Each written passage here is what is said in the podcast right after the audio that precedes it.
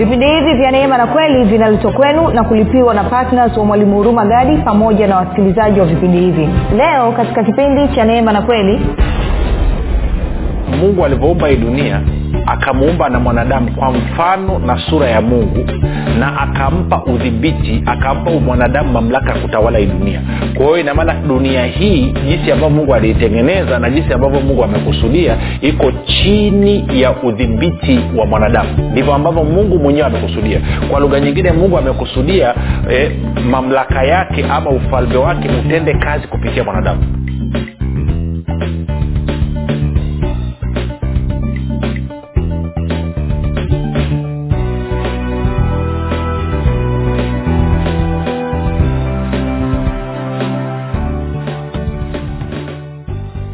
popote pale ulipo rafiki ninakukaribisha katika mafundisho ya kristo kupitia vipindi vya neema na kweli. Jina langu naitwa huruma gadi. Ninafuraha kwamba umeweza kuungana nami kwa mara nyingine tena ili kuweza kusikiliza kile ambacho bwana wetu yesu kristo ametuandalia. Kumbuka tu mafundisho ya kristo yanakuja kwako kila siku muda na wakati kama huu yakiwa na lengo la kujenga na kuimarisha imani yako. Wewe unanisikiliza ili uweze kukua na kufika katika cheo cha kimo cha utimilifu wa kristo. Kwa lugha nyingine ufike mahali uweze kufikiri kama kristo uweze kuzungumza kama kristo na uweze kutenda kama kristo. Kufikiri kwako rafiki kuna mchango wa moja kwa moja katika kuamini kwako. Ukifikiri vibaya utaamini vibaya lakini kama utafikiri vizuri ni dhahiri utaamini vizuri. Hivyo basi fanya maamuzi ya kufikiri vizuri na kufikiri vizuri ni kufikiri kama kristo na ili uweze kufikiri kama kristo huna budi kuwa mwanafunzi wa kristo.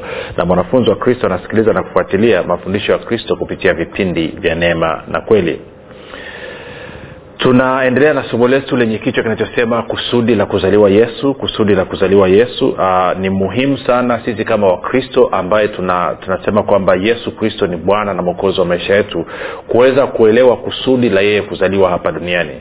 Bila kuelewa ili kusudi maana yake ni kwamba uh, hatutaweza kufaidi kwa kiasi kikubwa matunda ya kazi ambayo bwana wetu yesu kristo aliifanya. Na kwa maana hiyo basi ni muhimu kwa kila mkristo kuweza kuelewa kusudi la yesu kuzaliwa hapa duniani na kwa maana hiyo basi kujua namna ya kujipanga na kuweza kupokea na kushiriki katika matunda na faida ambazo yeye alizileta kwa kuja kwake hapa duniani kwa hiyo leo tunaendelea pia na uchambuzi wetu lakini kabla sijaendelea nikukumbushe tu kama ungependa kupata mafundisho kwa njia ya video basi tunapatikana katika youtube channel kwa jina la mwalimu huruma gadi. Ukifika pale tafadhali uh, ukiangalia video tafadhali subscribe lakini pia utakapoangalia video tunaomba uweze kulike pamoja na kushare. Na kama ungependa kupata mafundisho kwa njia ya sauti basi tunapatikana katika katika google podcast katika apple podcast na katika spotify. Nako pia tunapatikana kwa jina la mwalimu huruma gadi na utakapofika pale tafadhali subscribe lakini pia ukisikiliza fundisho lolote tunaomba uweze kushare pamoja na wengine. Kama ungependa kupata mafundisho kwa njia ya whatsapp ama telegram basi uh, Uh, tuna, tuna, una, kuna grupu linaitwa mwanafunzi wa kristo. Unaweza ukatuma ujumbe mfupi tu ukasema niunge katika namba 7895242 7895242 nawe utaunganishwa. Nitoe shukurani za dhati kwa mungu kwa ajili ya kwako wewe mpendwa msikilizaji ambao umekuwa ukisikiliza na kufuatilia mafundisho ya kristo kila itwapo leo. Lakini zaidi ya yote umekuwa ukihamasisha na kuwashirikisha wengine ili nao waweze kusikiliza na kupata ufahamu pia niseme asante sana kwa kujitoa kwako na kuhakikisha kwamba umekuwa mtii kwa kristo kama mwanafunzi wa kweli kweli. Ni kukaribishe pia wewe ambaye unanisikiliza kwa mara ya kwanza namshukuru mungu kwa ajili yako kwamba ameweza kukuwezesha kwa kutana na mafundisho ya kristo. Nami najua utajifunza mambo mengi nawe utaweza kukua na kufika katika cheo cha kimo cha utimilifu wa kristo. Kumbuka tu mafundisho ya kristo yako tofauti sana mafundisho ambayo umezoea kuyasikia. Na kwa maana hiyo utakaposikia kitu ambacho kiko tofauti na kile ambacho unakifahamu ama kukiamini badala ya kukasirika na kuzima redio yako ama kutoka katika grupu hebu eh, tafadhali nipe siku tatu mfulizo za kusikiliza. Naamini roho mtakatifu atashughulika na moyo wako na kufungua macho ya moyo wako ili uweze kuona kile ambacho yesu kristo alikifanya kwa niaba yako na hivyo uweze kufurahia maisha ya uokovu ni mshukuru mungu pia kwa ajili yako wewe ambaye umekuwa ukifanya maombi kwa ajili ya wasikilizaji wa vipindi vya neema na kweli. Umekuwa ukifanya maombi kwa ajili ya kwangu mii pamoja na timu yangu. Nasema asante sana kwa maombi yako asante sana kwa uaminifu wako. Hakika maombi yako yanaleta tofauti kubwa sana. Kama nilivyokuwa nikisema nataendelea kusema tena kwa sababu ya maombi yako imesababisha kwamba mafundisho ya kristo yatapakae ulimwenguni karibu kote. Kwao tuko katika nchi mbalimbali tuko katika katika maeneo mbalimbali. Tuna wanafunzi kutoka nchi mbalimbali mataifa mbalimbali lakini pia wakiwa katika maeneo ya kijiografia mbalimbali na yote hii ni kwa sababu ya maombi yako wewe mpendwa. Ni mshukuru mungu pia kwa ajili yako wewe ambao umefanya maamuzi ya kuwa patna wa vipindi vya neema na kweli na kwamba kupitia kupitia vipindi vya neema na kweli kwamba umeamua kutoa sadaka yako ya upendo ili injili ya kristo iweze kuwafikia watu kwa njia ya redio. Na kwa maana hiyo maisha ya watu yanaguswa maisha ya watu yanabadilika na yote shukrani kila mara wanapotoa shukrani kwa mungu basi maana yake ni kwamba kuna mazao yanayoingizwa katika akaunti yako kwa sababu umekuwa mwaminifu kutumia fedha zako ili kuhakikisha kwamba mungu anapata utukufu utukufu kwa hiyo nikupe ongera sana. Na kama haujafanya hivyo basi nikutie moyo uweze kufanya namna hiyo ili uweze kuleta mabadiliko katika maisha ya watu wengine. Baada ya kusema hayo basi nataka tuendelee na somo letu. Uh, kumbuka mstari tunaosimamia ni yohana kumi na nane mstari wa thelathini na saba. Wakati bwana yesu yuko mbele ya pilato amepelekwa pale na kwenye tafsiri zetu za kawaida huwa sipendi sana walivyotafsiri especially kwenye swahili union version. Maanake wametafsiri jibu la bwana yesu kwa pilato kama vile anamkejeli pilato. Kwa sababu anasema basi pilato akamwambia wewe huu mfalme? Basi yesu akajibu wewe wasema. Kwao sipendi livyotafsiriwa kwa hiyo ndo maana napenda kwenye kusoma hii nisome kwenye tafsiri ya wanasema tku tafsiri ya kusoma kwa urahisi. Alafu e, na, na, na tafsiri ya neno nitavichanganya alafu natoka na kitu kimoja supa kabisa. Kwa anasema naanza kwenye tku anasema pilato akasema kwa hiyo wewe ni mfalme yesu akamjibu uko sahihi unaposema kuwa mimi ni mfalme. Naenda kwenye tafsiri ya neno. Kwa kusudi hili nilizaliwa na kwa ajili ya hili nilikuja ulimwenguni ili niishuhudie kweli. Mtu yeyote aliye wa kweli huisikia sauti yangu. Kila aliye wa hiyo kweli huisikia sauti yangu. Kwa hiyo bwana anasema yes uko sahihi bwana pilato. Mimi ni kwa kusudi la kuwa mfalme ndo maana nilizaliwa na ni kwa kusudi la kuwa mfalme ndio maana nimekuja duniani. Kwa haya ni maneno kutoka kwenye kinywa cha bwana wetu yesu kristo mwenyewe. Sasa wengine wanasema vipi kuhusu kwamba yeye ni mwokozi? Kwamba alikuja kutuokoa. Yes kitendo cha yeye kutuokoa sisi ni sehemu ya majukumu yake kama mfalme kama ambavyo nitakuonyesha hapo mbele. Si kitendo cha yeye kupambana na ibilisi kwa niaba yetu ni majukumu ya, ya kazi yake kama mfalme tunakwenda sawasawa na kitendo cha yeye kutuhudumia sisi katika mahitaji yetu yote ni, ni katika kutimiza majukumu yake kama mfalme. Kwa hili ni la muhimu sana kulielewa. Sasa nitarudi huko lakini nisema nijikite kwenye hili swala la kushuhudia kweli. Kwa hiyo anasema kwa kusudi la kuwa mfalme amezaliwa kwa kusudi la kuwa mfalme ndio maana amekuja duniani.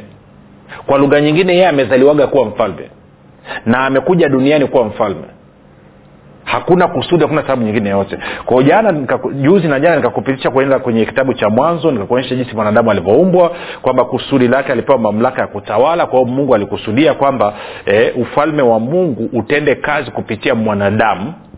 Mwanadamu ambaye alikuwa amepewa mamlaka ya kutawala kila kitu ambacho mungu alikuwa amekiumba. Na nikakwambia kama hauja pata kitabu cha nguvu ya ukiri nataka utafute ukisome. Maanake nimeelezea sana hilo. Lakini kwa wale ambao pia mlishapata kitabu cha nguvu ya ukiri nataka mrudie kusoma tena. Usisome mara moja tukisoma mara moja tu haitoshi. Rudia tena. Ukirudia kusoma tena utakutana na mambo mapya alafu utashangaa. Tunaendelea sasa tupige hatua kidogo. Kwa hiyo bwana yesu anasema mimi nimezaliwa kwa kusudi la kuwa mfalme na kwa kusudi la kuwa mfalme ndio maana nimekuja hapa duniani.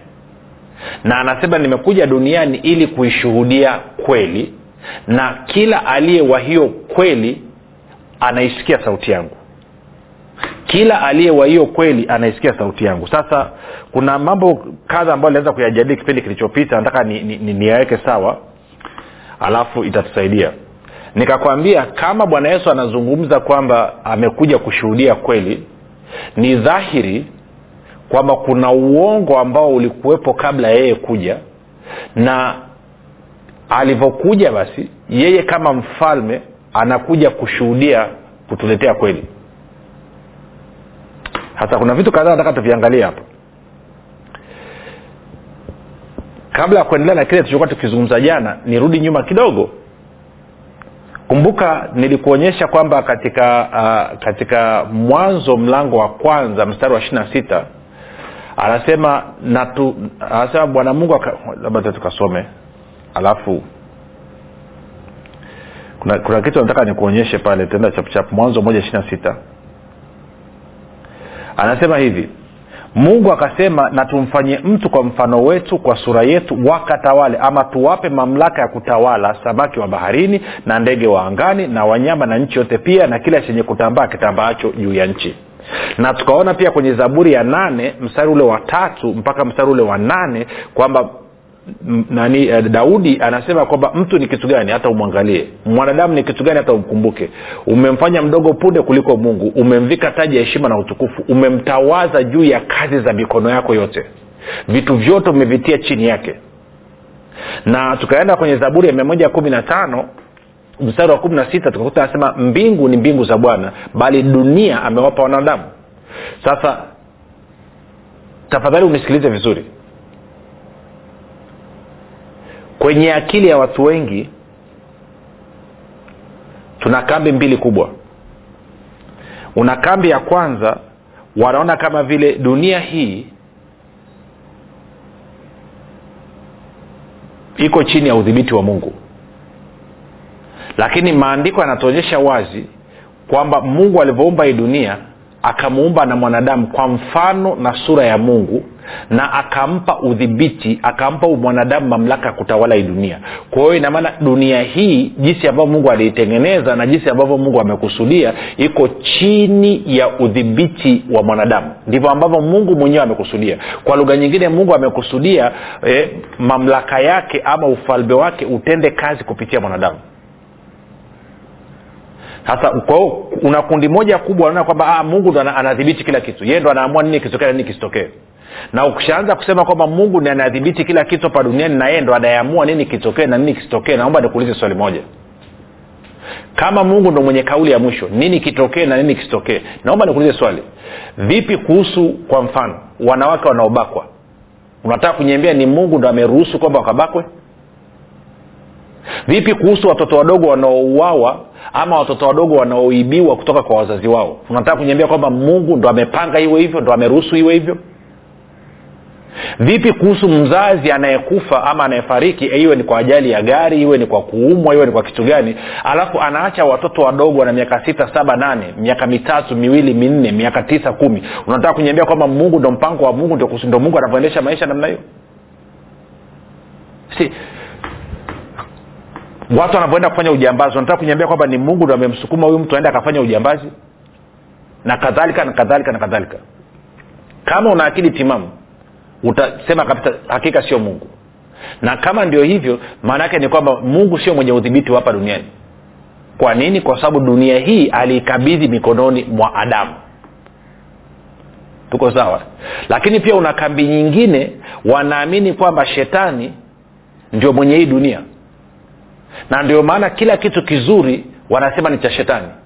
Mtu akipata hela ustawi na mafanikio wanasema amepewa hela na shetani. Ni frimasoni huyo mtu aki chochote kile kizuri akitokea mtumishi akatembea kwenye ishara maajabu na miujiza wanasema ni nguvu za shetani. Si kwa wao kwenye akili yao kwamba shetani ndio mdhibiti wa hii dunia. Kwamba hii dunia ni kama vile ambavyo shetani ameiumba. In fact kuna watumishi hata sasa hivi navyozungumza wanaamini shetani ana nguvu zaidi kuliko mwanadamu na wengine wamefika mbali zaidi wanaamini kwamba shetani ana nguvu zaidi kuliko mungu kwa wakati huu. Sasa upotofu wote unatokea wapi? Ndio upotofu ambao bwana yesu anakuja anasema mimi nimekuja kama mfalme. Kumbuka yeye ni mwanadamu amezaliwa kama mwanadamu. Ili nini? Ili niwe mfalme na ili nionyeshe kweli. Kweli nini? Kwamba dunia hii mungu alivyoiumba iliwekwa chini ya udhibiti wa mwanadamu. Ndio maana bwana yesu anavyofuka katika matayo ishiri nane mstari ule wa, wa kumi na nane anasema mamlaka yote mbinguni na duniani nimepewa kwa lugha nyingine mamlaka yote ya mbinguni na duniani amerudishiwa mwanadamu. Sawa? Sasa niliachile kuanza kwa hapo. Kwao kule anasema kwamba mimi nimezaliwa kwa kusudi la kuwa mfalme mimi nimekuja duniani kwa kusudi la kuwa mfalme na katika kutekeleza majukumu yangu ni pamoja na kushuhudia kweli. Pilato akauliza kweli ni nini? Sasa tunafahamu kweli ni kristo. Mtu haji kwa baba isipokuwa kwa njia ya mimi kwamba mimi ni njia kweli na uzima. Tuko sawa? Lakini kuonyesha kitu kimoja kama kuna uongo basi Amin, kama yesu amekuja kushuhudia kweli nilikwambia kwamba kuna uongo ambao ulikuwa umeuko na amekuja kupangua huo uongo. Na tukasema ili tuweze kujua huo uongo wenyewe ni upi tukasema twende kwenye yohana 844 yohana 844 yohana 844 bwana yesu anawaambia wayahudi waliokuwa wakibishana nao. Ama naweza mstari wa 43 na 44 anawaambia bwana yesu anawaambia hivi mbona hamyafahamu hayo ni yasemayo ni kwa sababu ninyi hamwezi kulisikia neno langu. Kwa hiyo ina maana kuna watu leo hii hawawezi kulisikia neno la yesu sasa kumbuka hawa hapa wayahudi anaozungumza nao ni wayahudi waliomwamini. Somo le msara thelathina moja anasema basi akawaambia wale wayahudi waliomwamini. Hawa sio wayahudi waliompinga kwa lugha ya leo hii tungesema hawa ni watu walioko makanisani. Hawa ni watu wanaosema bwana yesu asifiwe. Anasema hawa watu kwamba hamwezi kuyasikia maneno yangu. Kwa lugha nyingine hawawezi kuisikia sauti ya yesu. Pamoja na kwamba wanasema bwana yesu asifiwe ndio maana kikija kitu tofauti kwao na kile ambacho wanakifahamu kitu ambacho wanadhania kwamba kwao ni sahihi mtu akazungumza tofauti tayari inaanza kuleta shida. Ndio maana tuna mitafaruku chungu mzima kwenye kanisa kwa nini? Kwa sababu kuna watu ambao wako ndani ya kanisa ambao hawawezi kusikia man, nani maneno ya yesu. Anasema angalia mstari arobaini na tatu. Anasema mbona hamyafahamu hayo ni yasemayo ni kwa sababu ninyi hamuwezi kulisikia neno langu. Hamuwezi kulisikia neno langu. Hamuwezi kulisikia neno langu. Kuna watu wako makanisani wengine wamekaa makanisani miaka thelathini arobaini hamsini na anazungumzia watu waliozaliwa mara ya pili watu waliokoka ambao mpaka siku wanakufa wanaondoka kwenye dunia wataondoka hawamjui yesu hata. Hawana aidia hata. Hawamfahamu wala kumwelewa huyu yesu aliwaokoa hata kidogo. Na bado wanasema bwana yesu asifiwe. Bwana yesu asifiwe sana mpendwa. Bwana yesu asifiwe sana mtu wa mungu. Lakini hawamjui yesu hata kidogo.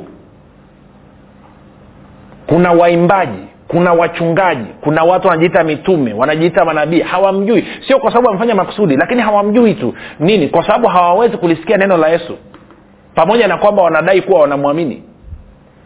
Kwa hiyo bwana yesu anaendelea anasema msaa arobaini na nne. Anasema ninyi wale wayahudi waliomwamini ambao wanabishana na yesu sasa ninyi ni wa baba yenu ibilisi na tamaa za baba yenu ndizo mpendazo kuzitenda anasema yeye nani? Ibilisi. Alikuwa muuaji tangu mwanzo.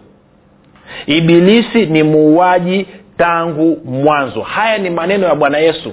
Sio maneno ya mtu mwingine yeyote. Haya ni maneno ya bwana yesu ambaye ni neno ambaye kupitia yeye kila kitu kiliumbwa. Pasipo yeye ambaye ni neno hakuna kitu kilichoumbwa. Anatuambia ibilisi ni muuaji tangu mwanzo. Hajasema ibilisi ni mwalimu wa kwaya mbinguni.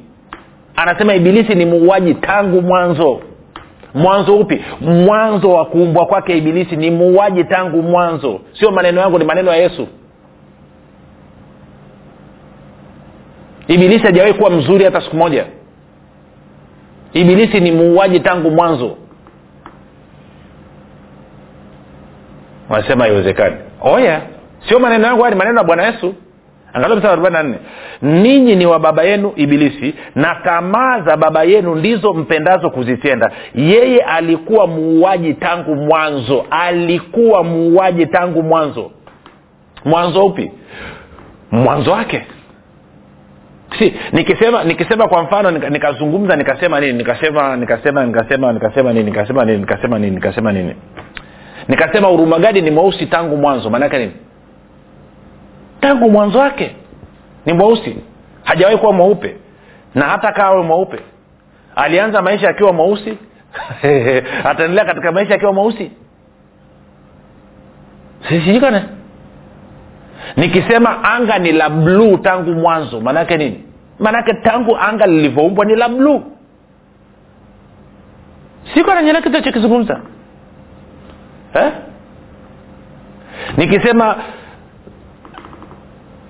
nini? Kuna mambo mengi tu.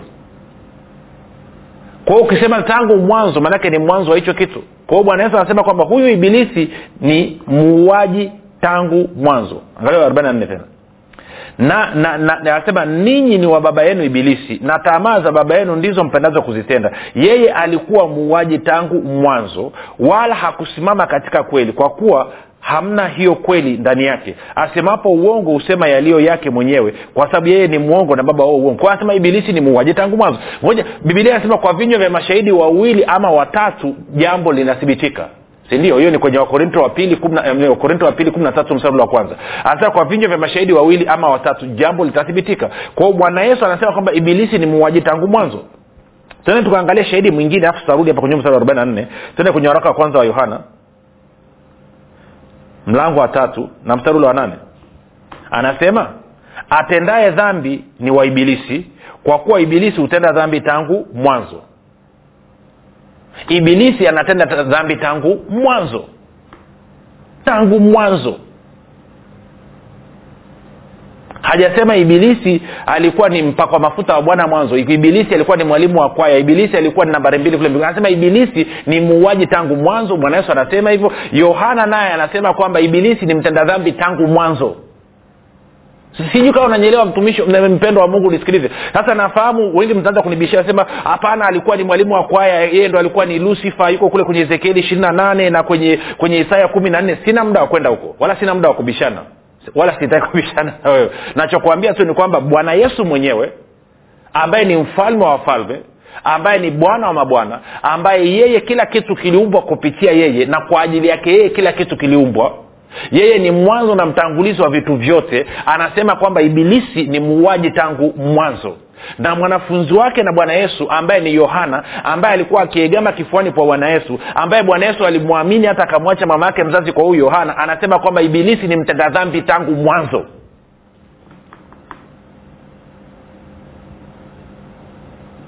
Vipi kuhusu ezekieli ishiri na nane na, na, na, na, na, na isaa kumi hiyo utajaza mwenyewe na waliokufundisha mi nakueleza maneno ambayo bwana yesu alisema. Na ni muuaji kivipi? Na ni mtenda dhambi kivipi? Sasa kumbuka ibilisi anasema kwamba yeye anasema uongo kwa sababu ndani ya ibilisi hakuna kweli. Kwao hakujawahi kuwa na kweli ndani ya ibilisi. Ndivyo bwana yesu anavyosema.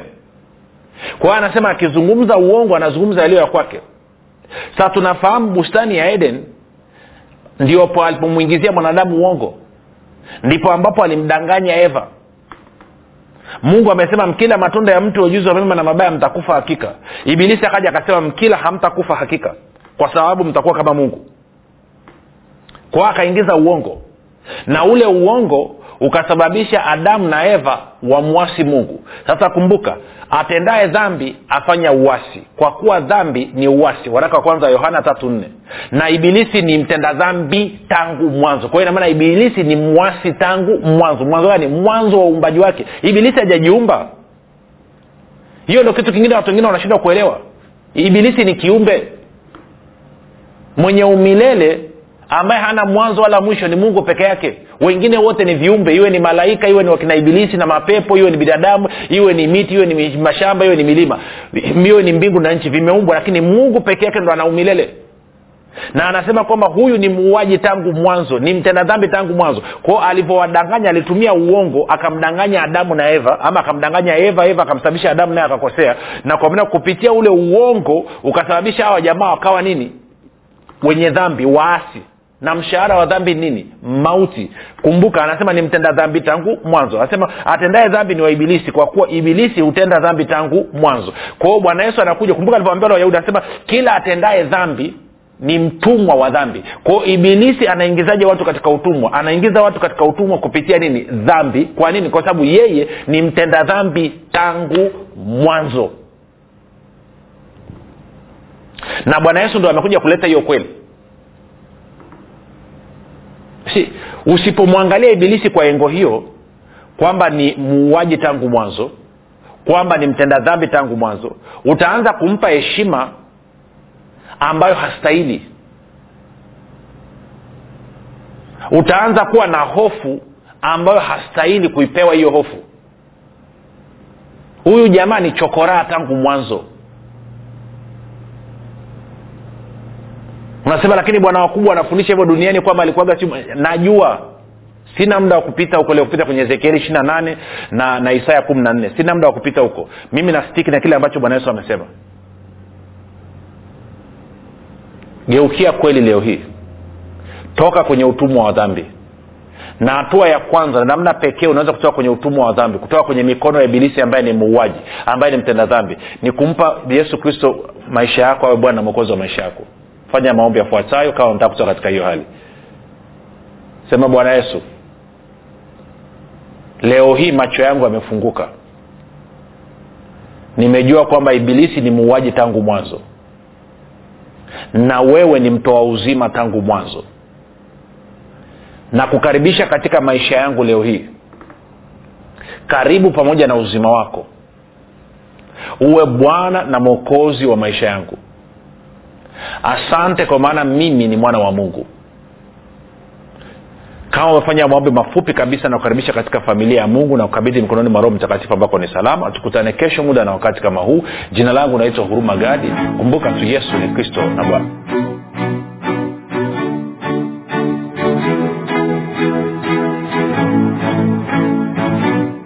mwalimu huruma gadi chini ya uongozi wa roho mtakatifu anakuletea kitabu kipya cha nguvu ya ukiri. Kitabu ambacho lazima kila mkristo awe na nakala. Kwa nini? Kwa sababu nguvu ya ukiri ni kitabu pekee ambacho kinafundisha kwa kujenga na kuimarisha imani yako. Ili wewe kama mkristo uweze kutumia maneno yako kushirikiana na roho mtakatifu pamoja na malaika kuhakikisha mapenzi ya mungu yanatimia katika maisha yako familia yako na kazi za mikono yako. Na wakati huo kukupatia ushindi na ulinzi kupitia maneno yako. Maneno ambayo yatasababisha ibilisi majini mizimu pepo wachafu pamoja na wachawi kukuogopa na kukaa mbali na maisha yako familia yako na kazi za mikono yako. Unangoja nini? Badilisha maisha yako milele kwa kupata nakala yako sasa. Kwa sadaka yako ya upendo shilingi elfu ishirini tu. Kwa kupiga simu namba 7645242 au 7895242 au 6735242 nitarudia. 7645242 au 789 5242 au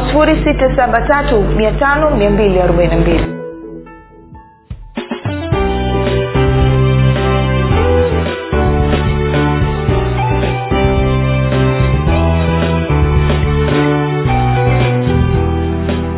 umekuwa ukisikiliza kipindi cha neema na kweli kutoka kwa mwalimu huruma gadi kwa mafundisho zaidi kwa njia ya video usiache kusubscribe katika youtube chanel ya mwalimu huruma gadi na pia kumfuatilia katika apple podcast pamoja na google podcast kwa maswali maombezi ama kufunguliwa kutoka katika vifungo mbalimbali vya ibilisi tupigie simu namba 7645242 au 7895242 au 6735242